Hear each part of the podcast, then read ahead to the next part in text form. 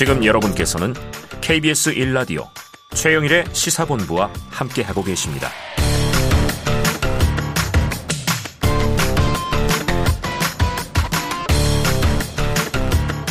네, 새해를 맞아서 저희 최영일의 시사본부에서 어, 감사의 마음을 담아 추첨을 통해서 일명 최영일 커피를 예, 나눠드리고 있습니다. 어, 샵 9730으로요. 짧은 문자 50원, 긴 문자 100원, 청취 의견, 뭐 어떤 의견도 다양하게 남겨주시면 저희가 감사히 받들고 그리고 이제 커피 쿠폰을 쏘도록 합니다. 많이 의견을 보내주십사 하는 당부의 말씀입니다. 자, 이 수요일의 마지막 코너죠. 사건 본부 배상훈 프로파일러. 오늘도 스튜디오에 나오셨습니다. 어서 오십시오. 안녕하세요. 네, 지난주에 이제 새해 인사 드렸으니까. 예, 예. 네, 두 주차가 됐어요. 어떻게 좀 평상으로 잘 돌아오셨어요? 예, 예. 뭐 덕분에 순조롭게 달리고 계십니까? 예, 예, 감사합니다. 자, 그런데 이제 오늘 다뤄볼 사건은요. 지난해부터 계속해서 터져 나오고 있는 이 전세 사기 범죄에 대한 겁니다. 어, 전 이거 굉장히 나쁜 것 같아요. 예, 악질적이죠. 예, 예. 그 그냥 집 한 칸이 얼마나 중요한데 이 겨울에 이 이른바 빌라 오피스텔을 수십 채에서 음. 깜짝 놀랄 천 채까지 보유한 소위 빌라왕들이 이게 또 여럿이더라고요. 이 사망한 사건이 연이어져서 전해졌는데 한번 좀 정리를 부탁드립니다. 예. 사실 빌라 왕이라고 하는 사람들은 빌라를 여러 채, 여러 채라고 할 것도 없이 뭐 천 채 이상 가지고 있는 네네. 사람들인데 네. 문제는 전세금을 세입자한테 돌려줄 의지도 어. 여력도 없는 채 천채 이상의 명의만 가지고 있는 이른바 바지 임대인 이렇게 표시하면 말씀드리면 될 것 같습니다. 아, 빌라 왕이라고 예. 거창한 수식을 붙였지만 사실은 빌라 네. 거지죠. 빌라 거지다. 예, 예, 예. 왜냐하면 왜냐하면 을 돌려줄 의지도 여력도 없다. 그렇죠. 문제는 근데 여기서 문제가 본인이 살아 있으면은 어쨌든 법적으로 이제 뭐저 돌려줘야 되는 네네네네. 했는데 의무가 있잖아요. 그렇죠. 책임이. 사망을 하게 되면은 음. 이게 흔히 말하는 임대차계획은 채권 채무 관계이기 그렇죠. 때문에 그렇죠.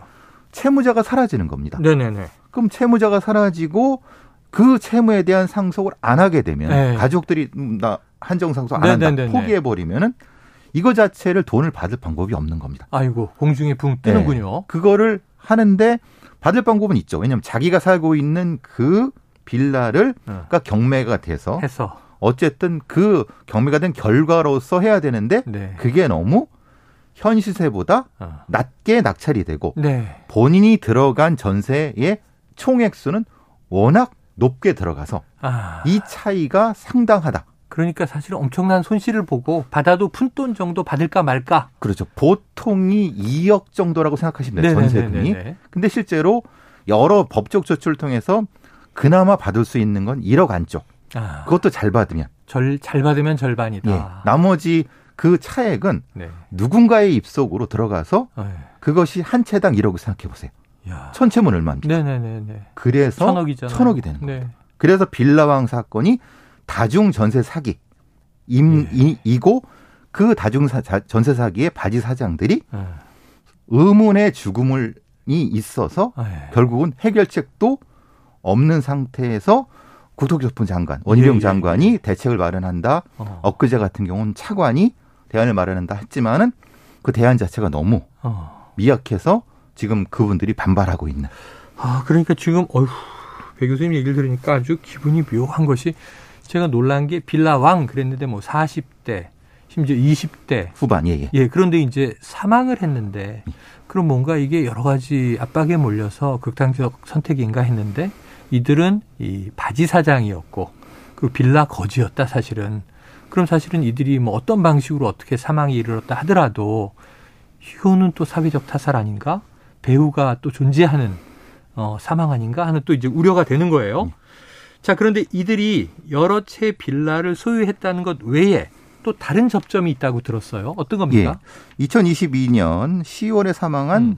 김 씨라고 하는 서울 네. 강서구의 천채 이상을 가지고 있는 사람. 네네. 2022년 12월에 사망한 송 씨.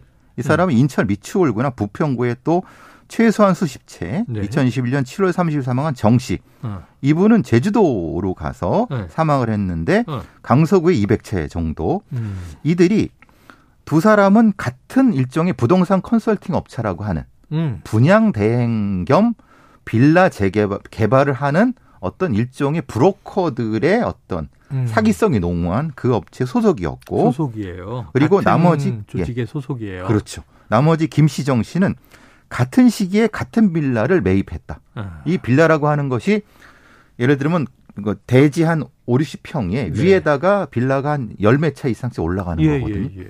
거기에 반은 김씨 소유, 반은 정씨 소유. 아, 한 건물에. 예. 그것도 네. 같은 시기에. 아, 근데 이게 굉장히 이상하지 않습니까? 그러네요.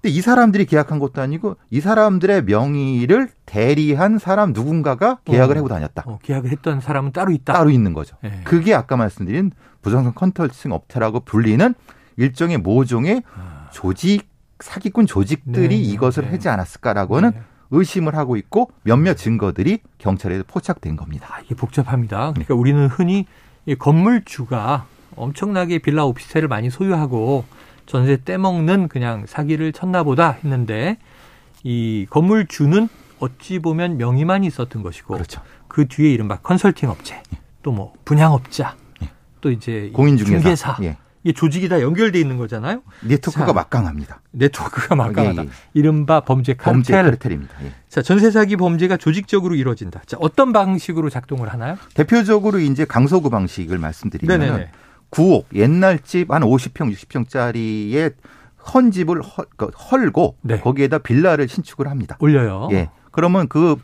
대지하고 건물 값 합쳐갖고 한 7억 정도라고 치고요. 네.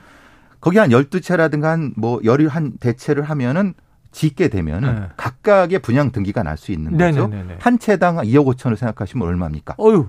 한 25억 넘어가죠. 네네네. 그럼 차액이 한 10몇 억이 됩니다. 나네요. 예. 어. 그 차액 몇십 몇 억이 결국은 이들 건축업자, 공인중개사, 컨설팅업체, 연- 전직 공무원, 전 뭐 법무사, 어. 뭐 전직 퇴직 공무원들 이루, 이루 이루어진 강력한 범죄 카르텔에 의해서 나눠 먹게 되는. 수익이 되는 거예요. 그걸 리베이트 R이라는 표현을 하고요. R. R30이 뭐냐면 리베이트 3천. 어. R100이면 리베이트 어, 1억. 어. 그걸 남기고 이 사람들이 다 나눠 먹는. 그리고 그들은 네. 음, 이 그 지역에 있는 음. 공인중개사들을 대부분 장악해서 네네. 그 이하로는 전세를 못 놓게 아, 네네. 압력을 넣는 겁니다. 어. 그러면은 어째 돌아다니는 어떤 저, 저 집을 구하려 다니는 20대 30대의 사람들이 네네. 거기를 갔는데 마음에 들어. 네. 근데 그 이하로는 담합을 해갖고 네. 얻을 수가 없어. 얻을 수 없으니까 그냥 이렇게 되는 이렇게 하는. 예. 근데 거기에는 또 하나의 문제가 있는 건 예. 뭐냐면 주택 보증 공사라는 데가 있습니다. 예. 당신들이 전세금을 내도 거기서 보증해 주니까 아, 돌려줄 거야. 돌려주니까 걱정할 필요 없어. 그러니까 만약에 집주인이 못 줘도 예. 나라가 줍니다. 예. 이렇게 얘기하는 거죠. 하는데 문제는 사람이 죽으면은 지금처럼 문제가 생긴 거예요. 아. 그럼 네네. 이 죽음까지도 무엇인가 연결이 돼 있을 거라고 하는 추정도 가능한 겁니다. 예. 그래요. 자, 이제 무서운 범죄에 막후가 있습니다. 자, 정리해보면 이렇습니다. 빌라 왕이라고 불린 사람들이 이른바 바지 사장이다. 또 이야기된 대로 공교롭게 이 세 빌라 왕들이 사망했다. 그렇죠. 근데 연결고리가 있다. 이 대목은 어떻게 보십니까? 연결고리는 어 일예입니다. 네. 아, 이런 조직들이 음. 예를 들면 경제력이 없는 노숙자 음. 아니면 20대, 30대의 워크아웃 바로 직전의 청년들 음. 그리고 이런 피해 피해를 당한 사람들을 조직적으로 선별을 해서 아, 또 피해자를. 예. 합숙을 시키거나 어. 해서 그 중에서 제일 만만한 사람들을 아, 명의를 하게 바, 돼. 바지 사장으로 예. 앉힌다. 근데 대신에 이들한텐 월 200, 300 정도를 주고. 예. 근데 이 사람은 자기 인감 도장을 맡긴 상태인데 자기 이름으로 몇백 채, 몇천 채가 있는지를 모르는 상태. 예, 예, 예. 나중에 확인해 보니까 너무 예. 큰 부담. 어. 이런 형태가 지금 몇 건으로 나타나고 있는. 어, 나는 한 달에 200 받고 이름을 빌려줬을 뿐인데 그렇죠. 나중에 보면 뭐 몇백억을 갚아야 되는 상황이 돼 있는 거잖아요. 본인 앞으로 종부세 수십억이 떨어져 갖고 어, 세금이 65억 이렇더라고요. 예, 종부세 이거 수천 채니까. 네네. 예. 이런 형태로 되니까 결국은 이 명의자만 사라지게 되면은 예. 이 범죄 자체가 사라지게 되는 아, 이런 구조가 된다는 겁니다. 야, 그, 그, 그런 이렇게까지 극단적으로 갈 대목까지도 카르텔은 설계를 했다는 거 아니에요? 조심스럽게 추정해 봅니다. 네. 왜냐하면 우리의 범죄 수사의 기본적인 부분은 사람 중심입니다. 네, 네. 그러니까 사건 중심으로 접근을 해야 되는데 경찰이나 검찰은 사람 중심입니다. 음. 사람이 죽으면 뭐가 되냐면 공소권 없습니다. 그렇죠. 이거는 임대차 관계는 뭐냐면 음. 채권 채무 관계입니다. 그러니까 채무자가 사라지면 이 자체가 사라질 수는 우리의 네, 네. 전세 제도의 맹점이기도 하고 음. 우리의 등기 제도의 맹점이기도 합니다. 이게 그런데 최근에만 벌어진 게 아니라 올해 무거운 일들인 것 같아요. 자, 전세 사기 범죄가 줄어들지 않는 이유는 과연 무엇인가? 그나마 긍정적인 건 최근 경찰이 예. 이 배우를 특정해서 구속영장을 청구했다. 이렇게 또 보도가 되기도 했는데 이거 좀 일망타진할 수 있을까? 어떻게 보십니까? 근데 사실은 경찰에서는 이거는 이제 일종의 민사 관계로 봐왔습니다. 네, 네. 민사 불개입입니다. 아, 왜냐하면 돈 줄 사람이 있는데 무슨 범죄냐? 아, 형사는 아니다. 그렇죠. 이건 왜 주고받을 게 있는 채무채권 관계다. 채무자. 근데 문제는 이게 고의성이 있다라고 하면 네, 사기입니다. 네, 네. 그럼 고의성을 인지 인지할 어느 단계에서 인지할 것인가? 네. 그게 이제 문제는 범죄 조직이 들어가서 했다고 하면 문제인데 음. 그 드러나기 전까지는 이게 이미 수천억이 사고가 나기 전까지는 모른다는 겁니다. 네, 네, 네. 그래서 저는 항상 이런 형태의 전문 수사 조직이 있어야 된다. 아. 대응 조직이 있어야 된다. 음. 그렇지 않고는 이건 대응 못한다. 왜냐하면 뛰고 나는 범죄자들을 대응하기는 우리 수사 시스템은 너무 낙후돼 있습니다. 또 이들은 또 법적 논리도 막 탄탄하게 준비하고 있겠죠. 전관예우 흔히 말하는 수임료 수십억짜리 변호사를 막 댑니다. 네네. 수사 지연시키고 네. 예를 들면은 검찰 수사가 1년 이상 지연됐습니다. 어떤 네. 건 같은 경우. 네. 왜 지연됐냐 그랬더니 검사가 계속 바뀝니다. 아하. 그럼 그 사람한테 책임 물었나? 우리는 모른다라고 해버린 거예요. 오. 그래서 피해자들은 수십 명, 수백 명 양산이 되는. 네. 이걸 누가 책임질 것이냐. 야, 무섭네요. 그렇죠. 상당히 고위층까지도 예. 어쩌면 예. 어쩌면 자 그러면은 이제 말씀하신 대로 전담 수사 조직이 전문적으로 예. 구성이 돼서 대응을 해야 한다. 검경 합동으로. 예. 근데 이게 뭐 아까 처음에 시작했다시피 이게 집을 가지고 장난을 치는 건 그렇죠. 이게 우리나라에서 집 하나가 그나마 자산이잖아요. 그래서 전세 보증금 2억이면 그 사람의 보유한 재산 중에 거의 대부분일 거예요. 그렇죠. 소소한 이제 비용들을 빼고 나면 근데 이걸 가지고 길에 남게 만들면 피눈물 나는 거잖아요. 그렇죠. 사람의 생명을 뺏는 것만큼의 네. 충격을 주고 이것 때문에 그들을 선택하는 사람도 꽤 많습니다. 네. 그러니까 제도를 바꿔야 된다. 음. 어떤 악성 임대인을 공개하는 제도. 네. 이 사람이 이상하게도 수천 채를 가지고 있다. 이러면 들어가면 안 되죠. 아. 그리고 국세가 수, 수십억 밀렸다. 그럼 들어가면 안 되죠. 근데 지금 우리의 제도는 그걸 알려줄 수가 없습니다. 그러니까 이거 확인을 해야 되는데 확인이 안 됩니다. 네, 제가 뭐 한 집에 전월세나 전세 계약을 한다고 치자고요. 네. 그럼 이 지금 집주인이 몇 채 가지고 있는지를 어떻게 확인을 해요? 그렇죠. 다만 이 집에 뭐 등기부등본 보여주세요. 이 정도죠. 그거 가지고는 지금 안 돼. 네. 그래서 문제가 돼. 너무 법도 낙후돼 있다. 법을 빨리 제정을 해야 된다. 자, 법과 우리 또 수사 조직을 개편해야 되는 과제가 있습니다. 아, 전세 사기 생각할수록 정말 머리가 뜨끈뜨끈해지네요. 자, 오늘은 배상훈 프로파일러와 사건 본부 함께 했습니다. 오늘 말씀 고맙습니다. 감사합니다. 자, 오늘 KBS 일라디오 최영일의 시사본부 준비한 내용은 여기까지입니다.